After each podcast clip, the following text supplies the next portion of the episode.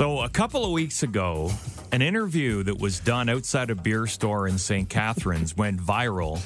The, the story that came out at the time, Luke, was the Canadian Center of Substance Abuse on Addictions uh, recommending no more than two drinks per week Yeah. for Canadians. It's a recommendation. Recommendation. the reporter asked this guy outside this beer store in uh, St. Catharines and got his reaction. I bought uh, six Busch Light, six Bud Light, and I love them, tall boys.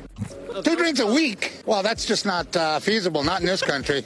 Well, come on, man. Two drinks a week. What's that going to do for you? I mean, that doesn't even get you through a day. A reasonable amount. If you're, I mean, if you're at home, you should be able to have like uh, four beer. That's just uh, that ain't. That's just two more. I mean, I'll have six.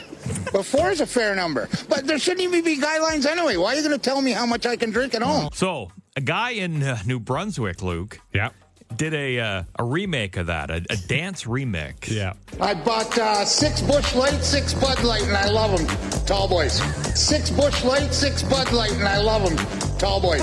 Six Busch Light, six Bud Light, and I love them. Tall boys. Six Busch Light, six Bud Light, and I love them. Catchy. Tall boys. Oh, yeah. Six Busch Light, six Bud Light, and I love them. Tall boys. Six Busch Light, six Bud Light, and I love them. Can I have two liters of pop? Six Busch Light, six Bud Light, and I love them. Tall boys.